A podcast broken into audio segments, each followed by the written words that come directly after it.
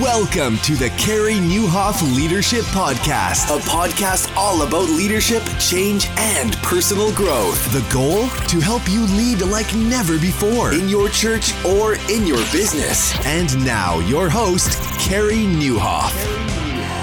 Well, hey, everybody, and welcome to another bonus episode of the podcast for the second anniversary week. My name is Carey Nieuwhof. I hope our time together today helps you lead like never before, and a happy Sunday to you. This is our first ever Sunday release on the podcast, so uh, going to keep this one a little bit shorter. I know most of you have had a really busy day volunteering at your church, serving there as staff, whatever totally get that. But hey, it's fun to be able to share this. And, you know, as you know, if you've been listening along, uh, I thought I'd answer your questions. I mean, you guys are the reason we do this show, trying to bring you, you know, top quality church leaders week in, week out. And you guys ask a lot of questions. You ask a lot of great questions. And one of the ways people leave questions for me is on my blog, careynieuwhof.com. You click on the Got a Question tab you leave me a voicemail. And then every once in a while, it's been a while, uh, so we're catching up this week. Uh, I answer them for you on the show. And uh, of course, from time to time, I try to jump on Facebook Live or other forms of social media to answer your questions. But man, they pile up, I'll tell you. We're not even going to get through all of them by the time we finish up tomorrow in preparation for the usual Tuesday show. But hey, we'll be back again at some point with them. So, anyway, happy Sunday. So, we're going to get to a few questions today. Let's start with one from Pete. Hey, Carey, love the show, love the podcast. I've been uh, listening for the last 10 months now.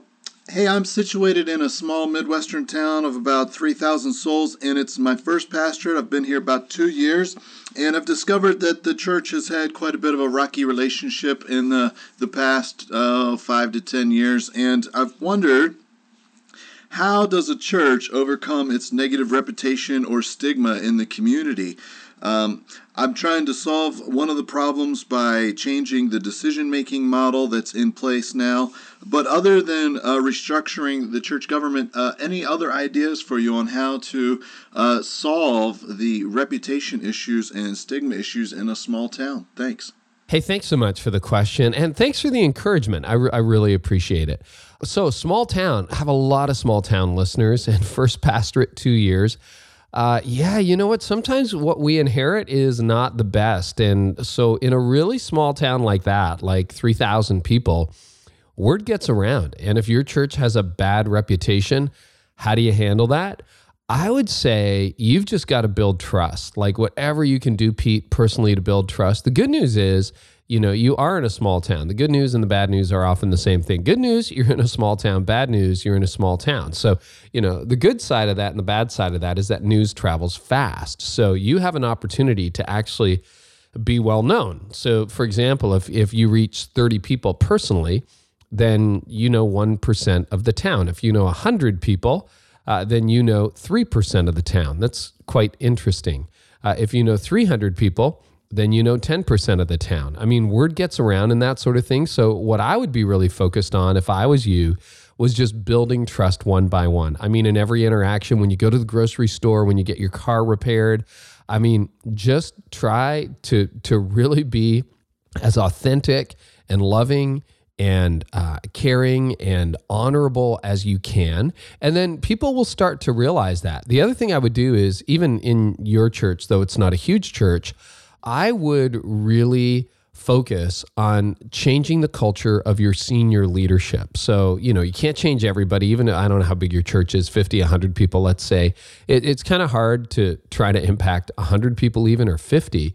But if you've got five elders or you've got, you know, a couple of key volunteers in a small church, just really focus on getting healthy with them. I always think healthy at the top, healthy at the bottom. And that may mean you have to do some tough surgery behind the scenes. I mean, maybe there's a bad apple in the elder bunch, or maybe there's, you know, some volunteers that need to move on, or some key players, or I don't know whether you have staff, but if you have staff, maybe not all the people are are right for the future because clearly uh, you know it probably wasn't just the previous leader who created this bad reputation. So I would really focus on getting healthy. One of the things I love to do to establish team chemistry is like take people out for dinner, have them to your house, uh, have the elder board out of a meeting session, just bring them to your house, you know, fire up the barbecue and really build great relationships because when you're relationally and spiritually healthy at the top, that has a way of making the entire church healthy, no matter how small or how big it is. And you may have to stand down a few people, but that's really where I would start. The good news, again, because it's a small town, is everybody kind of knows everybody. So you can actually change things pretty fast uh, rather than if you lived in a major city where it's like, oh, that church, but it might take years for the truth about the new day at that church to to reach the popular imagination, um, you have a chance to do it faster. So that's maybe how I would approach it. Okay, we're off to the next question. Again, a small church question and uh, a great great question as well, and one that a lot of you struggle with. So we'll hear it now. Carey, I'm wondering if there's a time where God actually wants a church to fall, to free fall, um, when all of the uh, conditions seem to be ripe, and we've been talking about it for maybe two generations uh, about where this church is going, and that it's uh, well past its life cycle and, and has no renewal. It's talked about, but never any action taking, like you suggest in this article. I wonder if if that that you know I've struggled so much with fighting so hard to not allow it and maybe I'm I'm fighting a battle that God doesn't want me to fight. Maybe the church needs to die, or or people need to hurt in order to um, in order to turn, in order to turn around and see what we've been saying. Uh, a number of people are are saying it partly through your uh, website. Thank you very much, but it doesn't seem to have any any real uh, effect on on leadership, and I'm wondering if that if that is something God just wants to allow to happen. Uh, thank you. I'd, I'd appreciate you addressing that. Well, thanks so much for that question. That one is a hard one, and it kind of cuts to the chase of like, when do you know you're fighting a losing battle? Because sometimes, let's be honest, the battles are just not worth fighting. So, are you there? Particularly as you indicate, and again, I don't have a lot of information, just what you shared in that voicemail it really sounds like this could be generational, like this is pretty deep. Yeah, people sometimes need to feel the consequences of their actions. But if this has been going on for a while, I mean, it could be that they're already feeling it, or, you know, they, they, they just need to have it pointed out to kind of realize, oh, we need to repent. Because, I mean, particularly if you look at the Old Testament, I mean, there's cases where the nation of Israel had gotten so off track, and God still loves them. And then they, you know, a prophet would come along, or there would be a moment in in the life of Israel where they kind of go, "Oh, we're the problem." You know, I would do what you could to try to get your church to that place where they look in the mirror and go, "Oh, it's us," or "Oh, this is sinful." And you can do that lovingly. Sometimes that's just pointing out the consequences. Like, guys, this isn't going anywhere. Like, look look around you. Like, wake up. Um, but then, as to the other question that I think is maybe implied by your question, how do you know your church will never change? Well, let's say you try some things to bring to their attention that there's an issue, but you keep having the same conversation over and over again. Well, that's a sign your church will never change. I mean, if you keep having the same conversation over and over and over again, that's a problem. Um, another thing to look for is every time someone raises a new idea, someone lists three reasons it won't work, right? So you're like, hey, why don't we? And then they're like, oh, no, that won't work because blank, blank, blank, blank, blank. I love the story. I wrote about this in a blog post, seven reason or seven signs your church will never change on my blog. In 1876, Alexander Bell, who invented the telephone, was cash strapped. He wanted to sell his new invention to Western Union for $100,000, and Western Union rejected it. And this was their report. They said, We do not see this device, the telephone, will ever be capable of sending recognizable speech over a distance of several hundred miles. Bell and Hubbard want to install one of their telephone devices in every city. The idea is idiotic on the face of it. Further, why would any person want to use this ungainly and impractical device when he can send a message to the telegraph officer and have a clear written message sent to any large city in the United States? Ignoring the obvious limitations of his device, which is hardly more than a toy, this device is of inherently no use to us. We do not recommend its purchase. That was Western Union 140 years ago about the telephone. There you go. Now, there are a lot of boards still like that. You you come up with a really good idea and they're like, oh no, that's so stupid and this is why it won't work. So that's a sign that maybe, hey, the end is near. Uh, another thing would be fondness for the past, exceeding passion for the future. As, as it's said by other leaders, you know, when your memories exceed your dreams, you know the end is near. So if your church is more has more affection for the past than for the future, that's a problem. Um, there are a couple of other signs as well you know, we've never done it that way before is basically the theme song of your church. That's a sign that they're probably never going to change. And then I would really look at their heart for unchurched people. I mean, if the people in your church really don't care about the unchurched, well, that's a sign that it's kind of futile as well. So I can't make that assessment for you, but but looking for some of those signs, I, I think you know, and praying about it and talking about it with people who actually you know know your situation and know you, you you'll probably be able to figure that out. But yeah, there is a time to walk away. There is a time to shut it down. I'm the eternal optimist. I'm the eternal uh, person who, who who says, you know, hope hope is the path. But yeah, there are times where you need to shut it down and and walk away. So maybe you're at that place. All right. On to the next question, again about a church of 100 or so. So uh, we'll take a look at this one. Hey, Carey, I've got a great question for you. Uh, we're a church of around 100, and we're talking about merging with a church of around 50. Uh, could you give us some tips on how that would look, the dynamics and leadership structure? But not only that, uh, we're doctrinally the same, but they more operate on a board side of things, and we operate as a uh, from a lead pastor perspective. Um, working with a council. And so uh, we're just trying to figure out what's the best route to go, and uh, so that we can uh, ultimately become one church um, and be a lot uh, larger in size numbers, but be able to have a greater impact in our city. So I think this would be a great podcast conversation. And uh, my name is Joel Goodenough from Brooks, Alberta, Canada. And so we're excited about your ministry. Uh, thanks very much for taking your time. God bless. Okay, well, thanks so much. So, a church merger. Yeah, this is really big. This is where you need to get like Jim Tomberlin or Rich Birch on the show and ask them because those guys are brilliant. Warren Bird, another guy. They've all been guests in my podcast. So, uh, you can go back to previous episodes. In fact, I'll give you the episode numbers. How does that sound? So, Rich Birch, who actually on this podcast didn't talk about it, but you should go check out unseminary.com, his blog. Uh, he was episode eight. We've got Warren Bird, who was episode 28, and we talked about high performing teams. But then I actually did drill down a lot with Jim Tomberlin on the whole issue of mergers and acquisitions and what that looks like. So go back to episode 43 and have a good listen to that because he'll give you a much better answer than I can in just a few minutes here. But I'm going to tell you about a merger that we did and some of the conditions that really helped. Now, things have changed a little bit. That was 15 years ago, but I started at three very small churches and uh, they were very small. They grew to the point where adding all three together, they were in like 100 year old buildings. We probably had about 150 on a Sunday morning, up from about 40. That's within the first four or five years. Maybe it was pushing 200. And I cast the vision for amalgamation, for merger. And the reason we would merge is they were about five minutes apart. There was no reason to have three separate locations at this point because, you know, they were really small churches. They were centuries old buildings that needed a lot of maintenance and repair. Um, but what I knew about the research at the time is that mergers that really moved one church to another building at that time, and again, Jim would have much more current research, rarely exceeded the attendance of the larger church. So let's say our, our largest church had 100 of those people attending on a Sunday morning.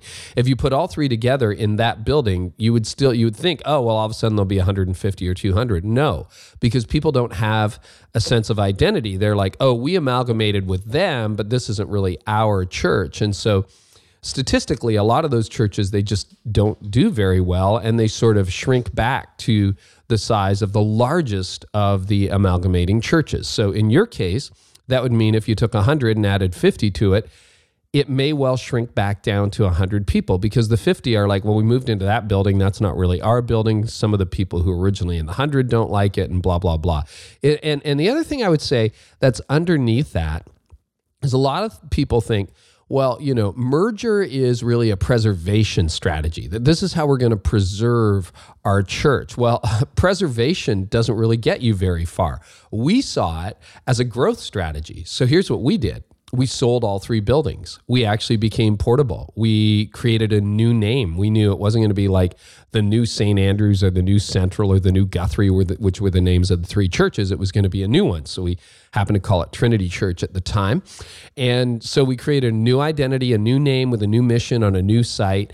And basically, everybody gave something up so that we started together. And then we grew very rapidly. We grew from like 150 or whatever to about 300 while we were in the school. Then we built a building and we grew to six or 700. But it was basically the old is gone, the new has come. That worked very well for us. And uh, to the limited extent that I study mergers these days, when I see those conditions happen, it goes really well. Or you see another church like yours uh, merge with a church of 50, but you take over their building and you use it as so you become a two campus church and you use it as an outreach strategy. So I think if it's an amalgamation, a preservation, a conservation, that almost never goes well.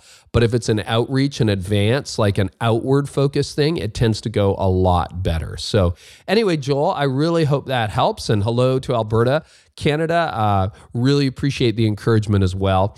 So we're going to go to Brian now from Washington State. Hey, Carey, this is Brian Compton in Washington. I read your blog, The Secret to Actually Crushing Your New Year's Resolutions. You mentioned that there's a 10 day experimentation period with new stuff, which I totally agree with. I was just curious does this translate to churches? Is there, have you seen a trend anywhere where people give an experimentation process to churches before they either connect or before they just kind of stay with stay with the church forever but don't necessarily get engaged? Just curious your thoughts on that. Thanks for your work. Appreciate it. Hey, Brian, that is a really fun question. Thank you so much for asking it. Yeah, I did. I think it was like a New Year's post that I did uh, a little while ago that I just I just saw this pattern in my life that when I get a new device, so for example, if I got a new phone or a new car, one that's that's significantly redesigned, there's all these buttons on it, all this technology on it that I don't know how to use, right? Because it's new. And what I find is the pattern I fall into into the first 10 days when I'm using new technology is the way I will use the technology for the rest of its lifespan because the human brain is hardwired to want familiarity. So you take something that looks really complex, something that looks really confusing, like, you know, the dashboard of your new car, and you're like, okay, I got to make sense of this. I got to make sense of this. So you know, by day 10, you've kind of made sense of it and you really don't venture much beyond that pattern that you set. So, what I try to do when I do this well is I take time to really master the new technology. It's like when I got my new, I got a new car about six months ago, or at least new to me. It was three years old, but it was new to me. And like it had features that no other car I had before had. So, for example, you could program how the doors would unlock or how they would lock based on um, your habits. And so I took the time to read the user manual, look it up online, and program all the doors so they work just the way I did. You know, do you want them to open when you put the car in park or when you shut it off. I want the doors to open when I put the car in park. So I had to program it that way. Um, there's actually, we have garage door openers and it's got one of those Sentry features. I have not figured out how to use it. So I still have a clunky old garage door opener in a compartment there, but I've got to learn how to use it. But, you know, I couldn't figure it out in the first 10 days. So I still haven't got that program. It had other things about like how long do you want the headlights to be on, uh, that sort of thing. All of that I programmed in the first 10 days because I knew if I didn't, I would just default to like the worst habits. So, or, or the minimal, like I bought all this technology, I might as well use it. So uh, I just say, you know, if you want a new pattern, work on something for 10 days. So, for example, if you're heading into New Year's or a new season and you're not very good at doing your devotions or you miss them every other day, reprogram your day, reset your alarm clock, you know, set it for 15 minutes earlier or have a cup of coffee before you do your devotions or eat before or after or change your routine. Hold it for 10 days and then away you go. So, your question is Have you seen a trend where uh, people give an experimentation process to churches before they actually connect? I think the same principle applies to people who are new to your church. And the goal would be to get them to connect as soon as possible. Because I'm not sure it's 10 days, but let's say it's 10 visits. If they're not connected within 10 visits, I think I've heard a stat, and I don't know whether it's just like made up or it's an actual statistic, but like if people don't connect in their first six weeks of attending your church, they probably won't connect. Like if they never go to the New Here kiosk, if they never go to the Next Steps kiosk, if they don't start asking questions, start to get involved in a group or express an interest in serving, then they're probably just not going to. And, you know, I don't know about you, but I don't want people just thinking that being part of the church means sitting in the back with your arms crossed, not singing, listening to the sermon, and leaving. Like people like that generally don't stick or they never get engaged. And it's not that I want something from people. It's like, well, you better serve or you better give. It's just, I think when people serve, I think when people give, I think when people invite their friends, and I think when people get connected in a community group, their life is better. Like they they have a better relationship with god. They they begin to live for something bigger than themselves. Like i get excited about that.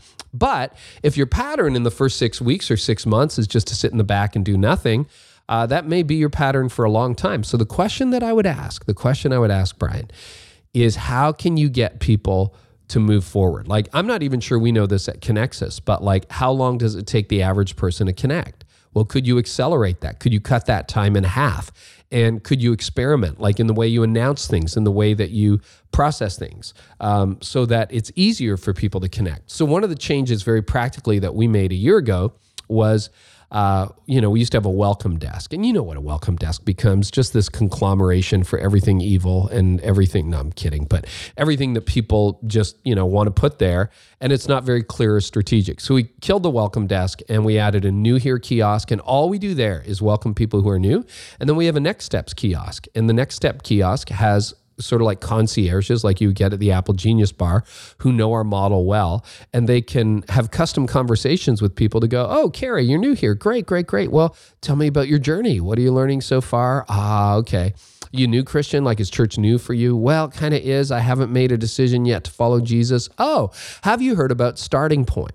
Or let's say the answer is, yeah, I'm a Christian and I just got, you know, became a Christian a month ago and I'm really excited. Oh, have you been baptized yet? See, or maybe that's not. It's like, yeah, we came in from another church, another community. We want to get plugged in. Oh, are you part of a small group? See, so having that next steps kiosk, we can customize the response uh, based on the needs of the individual. So those are some ideas and. I think the principle there, first of all, learn all the features of your new devices. I think that's a good life tip. But secondly, try to get people engaged as quickly as possible and cut down. You know, you don't want people, you know, attending week one and serving week two. That can be dangerous, dangerous, dangerous. But you just want to accelerate the process. So you don't set the norm that basically you sit at the back with your arms folded and leave. No, that's not engaging the mission. All right. Thanks so much for that question. Now we're going to move on uh, to the final one for today, this Sunday edition of Ask Carey. Hi, I've been dealing with a lot of negative people in my work and uh, in my surroundings, and I feel really burned out. I finished my MBA and I feel like I cannot go back to work. Um, people have become very cutthroat and I don't seem to be able to handle things and just shake it off. Uh, if people are rude, uh, if somebody's trying to discredit you or just being vindictive for no reason other than having control, I feel like I can't go back to work. So now I have an MBA and I am completely burned out. I can't handle people anymore. People in the work feel. That's a that's a tough one and I can hear the frustration in your voice and I can feel the disappointment and I can feel the despair. And hey, it's a good question for a Sunday because probably some of the listeners, if you're actually listening to this on a Sunday, you're like, yep, I went in with all this hope this morning and now here I am. And people are negative and the whole deal. I don't know you particularly well, and that was a short voicemail, but I just wonder whether you're struggling with burnout. Having burnt out, uh, I can relate to that. And if you're feeling like you know you're you have sort of a, a more negative or dim view of people, uh, people have become like listen to the generalities in your voice. People have become very cutthroat you can't handle things, you can't shake it off. People are rude, vindictive for no reason. You can't go back to work, you can't handle people anymore, even though you have an MBA.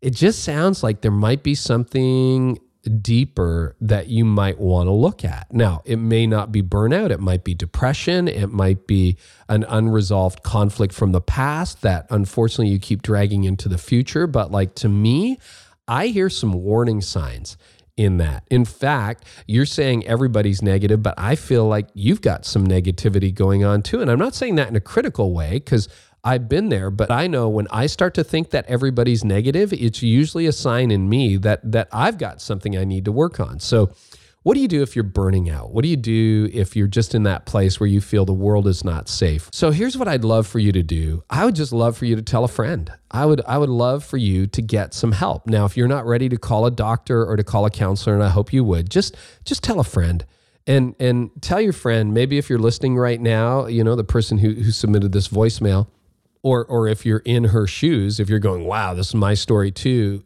before you turn this podcast off, would you just grab your phone, pull over to the side of the road or wherever you need to, and just text a friend and go, hey, can we talk today? And then talk to your friend and just say, man, this is how I'm feeling and it's not going well. And then later today, call a doctor, call, call a Christian counselor and say, "Hey, I need to drill down on this." And and maybe you're not convinced you're burning out or maybe you're not convinced that there's a problem, but like just say, "Hey, would you help me drill down?"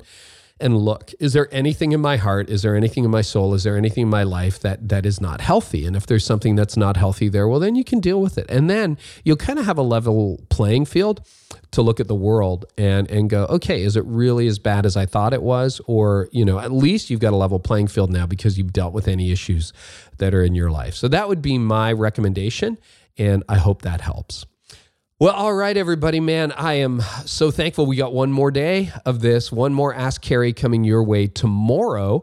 And thank you to everybody who subscribed. Thanks for all the positive feedback on these bonus episodes that we've heard so far. Two days from now, it's going to be business as usual, and we've got our usual Tuesday podcast coming up. But uh, we're going to get to more of your questions tomorrow. So, what are we going to cover? Tomorrow. We're going to really deal with how to scale a church. How do you go from a smaller to a larger church as your church grows? We got a question about pride, which was really interesting. You know, how do I deal with that as it comes up in my life? Uh, somebody else asked, What are the top five hindrances in leadership today? So I've got a list. We got another guy, Jonathan, wanted to know. He's got a question about bivocational ministry and how does that all work? And then we've got a question about if you had a destination for everybody in ministry today, what would it be? Would it be small groups serving or, or what would that be? And then finally, what's a win on Sunday morning? Look like. Now, if we got a little more time tomorrow, hey, we'll cover one or two more questions. But anyway, if you subscribe, you'll catch that automatically, and we will be back tomorrow. Thanks so much for listening as we celebrate the second anniversary of this podcast by answering your questions. And I really hope this bonus episode of the podcast has helped you lead like never before. You've been listening to the Carey Nieuwhof Leadership Podcast. Join us next time for more insights on leadership, change, and personal growth to help you lead like never before.